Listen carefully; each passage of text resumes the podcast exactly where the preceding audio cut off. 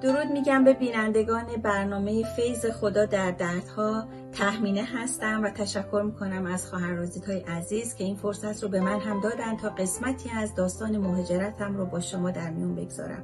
قبل از اینکه وارد داستان مهاجرت ما بشیم.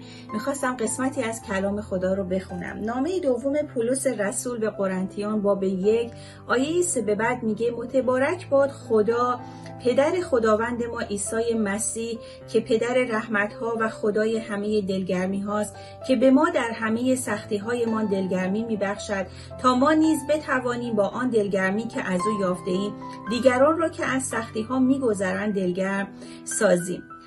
نزدیک های سال 2003 بود که من به خداوندی عیسی مسیح ایمان آوردم. بعد از من خانواده من همسرم فرزندانم ایمان آوردن و از طریق یکی از دوستان عزیز ما کلیسای ساختمانی رو پیدا کردیم. کم کم به کلیسا رفت آمد می کردیم تحت تعلیم قرار گرفتیم و بعد از مدتی دعوت به خدمت شدیم. خودم در قسمت بانوان خدمت می کردم و در کنار همسرم برای زوجها خدمت می کردیم به غیر از خدمت در کلیسا خودم خارج از کلیسا هم مشغول به خدمت بودم. هر کاری که از دستم در اون زمان برمی اومد دریغ نمی کردم و مشغول به خدمت بودم. بیشترین خدمت من بشارت بود. حالا چه در اتوبوس تاکسی هر ج... مسافت پیاده روی که می‌رفتم هر جایی رو که پیدا می کردم سعی می کردم که بشارت بدم و مسیح خداوند رو خدمت کنم. این خدماتی که انجام می‌دادم قطعا بدون ترس نبود چون می‌دونستم در شرایطی که در ایران دارم به سر می‌برم به این راحتی نیستش که دارم بشارت میدم و سیدی و کتاب انجیل رو پخش می‌کنم. با ترس و نگرانی پیش می‌رفتم. ولی در تمام این ترس ها و نگرانی ها همیشه امید و تکیه من به خود خداوند بود. سالها از ایمان ما میگذشت از خدمات ما میگذشت تا اینکه فشارها تقریبا در سال 2009 2010 بر کلیساهای ساختمانی شدت پیدا کرد. این نه به این معناست که قبلا نبوده قبلا هم بوده این فشارها اما در این سال دیگه خیلی بیشتر شد و کار به جایی کشیده شد که در کلیساها قرار بود کلیساهای فارسی زبان ساختمانی قرار بود بسته بشه و مسیحیان رو یکی پس از دیگری می‌خواستن. از اونجایی که همسر من شغلشون دولتی بود و شناسایی شدن ایشون و مورد بازجویی قرار گرفتن و تهدیدها و فشارها و کنترلها بر خانواده ما بیشتر و بیشتر می‌شد و نگرانی ها و استرس ها بیشتر می‌شد. یادم میاد زمانی که در کشمکش رفت آمد همسرم به این قسمت های بازجویی که بود چقدر ما نگران بچه هامون بودیم چقدر بچه ها نگران و ترسان بودن. و یادم میاد که شبها وقتی می‌خواستیم بخوابیم من با این آمادگی به بچه ها که با خنده و شوخی به این که بچه ها اگر قرار هست که بخوابید با این آمادگی بخوابید که هر آن ممکنه در آپارتمان باز شه و عده تو خونه بیان. و شما همیشه هوشیار بخوابید. بچه ها رو آماده کرده بودیم برای اینکه اتفاقی ممکنه بیفته در آپارتمان و خانه ما. گفتن این مطالب به این راحتی که دارم بیان می‌کنم هرگز نبوده. با فشار و سختی بوده با استرس و نگرانی و ناراحتی بوده. اما با قوت مسیح و ایمان به عیسی مسیح ما جلو می‌رفتیم. با این امید زنده که او در کنار ما هست. خدای زنده با ما هست و ترس و استراب ها و نگرانی های ما رو برمیداره. روزها به جلو پیش می‌رفت و در یکی از روزها متوجه شدیم که همسر من انفصال از کار خورد دقیقا نزدیک به بازنشستگیشون و نه تنها انفصال از کار خورد بلکه مقروض هم کردنش. این اتفاقهایی که داشت رخ می‌داد نه تنها کنترل، فشارها، تهدیدها، ترس و نگرانی و استرس بر خانواده ما بود بلکه مشکلات مالی هم هجوم می آورد. و از همه طرف ما در فشار و ناراحتی قرار گرفته بودیم. کار به جایی کشید که متوجه شدم که نه تنها این فشارها و این مسائل هست بلکه بچه های من محروم از تحصیل دانشگاهی شدن. وقتی که به اینجا رسیدم که دیدم که آینده ای نیست در ایران جز ترس و نگرانی و ناراحتی. مشکلات مالی هست اجازه کار نداریم اجازه تحصیل نداریم.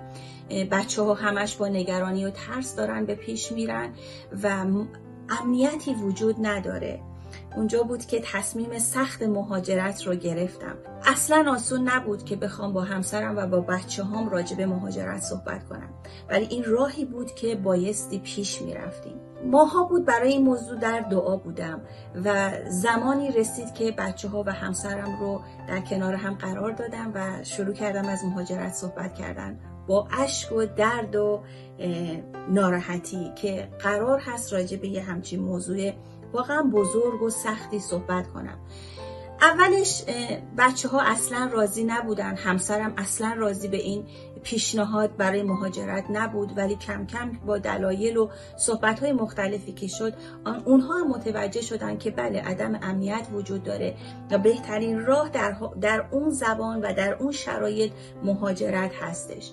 برنامه هامون رو ردیف کردیم برای مهاجرت کردن به کشور ترکیه و قرار شد که اول من و دخترم به کشور ترکیه بریم بعد همسر و پسرم به ما ملحق بشن.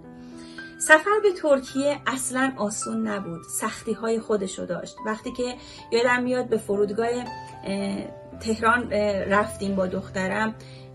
سوار هواپیما شدیم. هواپیما اوج می گرفت و آسمان و شهر زیبای تهران کوچیک و کوچیکتر می شد قلب من فشرده می شد و همین ناراحتی همین فشردگی قلب همین استرس و ترس و نگرانی در چشم های دخترم هم دیده می شد در عشق های دخترم که جاری می شد متوجه می شدم که اونم چقدر در فشار این سختی هست و داره رنج می‌بره از اینکه داره کشور عزیزش ایران رو به خاطر ایمانش ترک می‌کنه. وارد خاک ترکیه شدیم و بسیار مبهود بسیار گیج از اینکه چه اتفاقی قراره برای ما بیفته چه آینده پیش روی ما خواهد بود. با این نگرانی و ترس به جلو پیش می رفتیم پیش عزیزانی بودیم چند روزی پیش دوستانی بودیم. کارهای اداری ما انجام شد و شهری رو به ما دادن و ما در اون شهر مستقر شدیم و زندگیمون رو شروع کردیم. بعد از مدت ها کلیسای امنی رو پیدا کردیم. وارد اون کلیسا شدیم عضو اون کلیسا شدیم و در عینی که همچنان در کلیسا بودیم مشغول به خدمت شدیم و خدمتمون رو در کلیسای ترکیه هم شروع کردیم. ترس ها بود نگرانی ها بود استرس ها بود. عدم امنیت بود. حتی نمی‌تونستیم به دوستان ایرانی خودمون اعتماد داشته باشیم. چون وارد کشوری شده بودیم که هر شخصی که در این شهر قرار داشت نمیشناختیم که اینها کی هستن چه کسایی هستن از چه پیش زمینه ای میان. ولی اعتماد ما امید ما فقط به خدا بود به خدا بود. به اینکه خداوند در کنار ما هست در این ترس ها در این نگرانی ها در این بیپولی ها در این بیکاری ها در این سختی هایی که داریم رنج می‌بریم. تمام اینا اون امید زنده خود خدا بود که به ما امید و دلگرمی میبخشید که ما به جلو حرکت کنیم.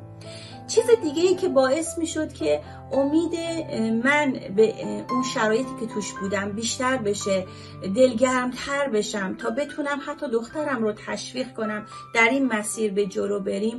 شهادت ایمان عزیزانی بود, عزیزانی بود که شنیده بودم. کسایی که جانشون رو به خاطر ایمانشون به عیسی مسیح از دست داده بودن و اشخاصی که به خاطر ایمانشون مثل ما مهاجرت کرده بودن. تمام این چیزها باعث می شد که به من دلگرمی می‌داد که من به جلو حرکت کنم که من تنها نبودم مثل من هم زیاد بودن. چه اشخاصی که از قبل این اتفاق براشون افتاده بود و می‌دونستم که این برنامه ادامه خواهد داشت. فقط من نیستم و برای من نخواهد بود. به جلو پیش می رفتیم. با ترس و نگرانی ولی با ایمان و تکیه به خدای بی همتا خدای بی نظیر که فیض او واقعا در دردها و رنجها با فرزندانش هست. کلام خدا در باب پنج متا آیه 11 میگه خوشا به حال شما آنگاه که مردم به خاطر من شما را دشنام دهند. یا میشه گفت خوشا به حال شما آنگاه که دولت ها به خاطر من شما را دشنام دهند و آزار رسانند و هر سخن بدی به دروغ علیهتان بگویند. خوش باشید و شادی کنید زیرا پاداشتان در آسمان عظیم است چرا که همین گونه پیامبرانی را که پیش از شما بودند آزار رسانیدند. می‌بینیم که کلام خدا به ما پاداشی بس عظیم رو وعده میده. این یک وعده همینطوری نیستش. ما به کلام خدا ایمان داریم. به وعده هایی که در کلام خدا هست باور و ایمان داریم. ایمان به این که در مقابل این سختی هایی که در مقابلشون پایداری کردیم یک روزی پاداشی بس از این خداوند به ما خواهد داد. و همینطور کلام خدا داره میگه که پیامبرانی که پیش از شما بودن در همینطور مورد جفا و آزار قرار گرفتن پس می‌بینیم که این آزار به مسیحیان یه چیزی نبوده که در حال حاضر فقط اتفاق بیفته. چیزی بوده که قرنها قبل سالها قبل همینطور بوده در حال, حال حاضر هم هست و در آینده هم خواهد بود. ولی ما یک امید پرجلال داریم و اون هم عیسی مسیح خداوند خدای زنده است که به او میچسبیم. به کلام او به وعده های او در کتاب مقدس. خیلی از نویمان های عزیز یا خادمین جوانتر می‌پرسند که چرا بایستی اینقدر مسیحیان جفا بکشن حالا یا در اثر بیماری یا در اثر مهاجرت هایی که مجبورن به خاطر ایمانشون کنن زندانی میشن تحقیر میشن مورد آزار و جفا قرار می‌گیرن چرا باید اینها باشه؟ چیزی که هست اینه که ما در دنیای زندگی می‌کنیم که دنیا پر از مشکلات و ضعف ها و سختی های خودشو داره و قرار نیست که ما به عنوان مسیحیان به عنوان فرزندان خدا از این مشکلات از این رنج ها از این سختی ها شامل حال ما نشه و ما اونها رو تجربه نکنیم. ما هم درگیر این دنیا و مشکلات این دنیا هستیم و رنج ها و سختی ها رو تجربه می‌کنیم. اما چیزی که باعث دلگرمی ما مسیحیان میشه ما ایمانداران میشه و باید به اون بچسبیم کلام خود خدا و خود خدای زنده است که باعث امید و دلگرمی ما خواهد بود. امیدوارم که داستان مهاجرت خانواده ما که در این وقت محدود خیلی تونستم کوتاه با شما در میون بگذارم باعث برکت شما عزیزان بوده باشه. خدا نگهدارتون.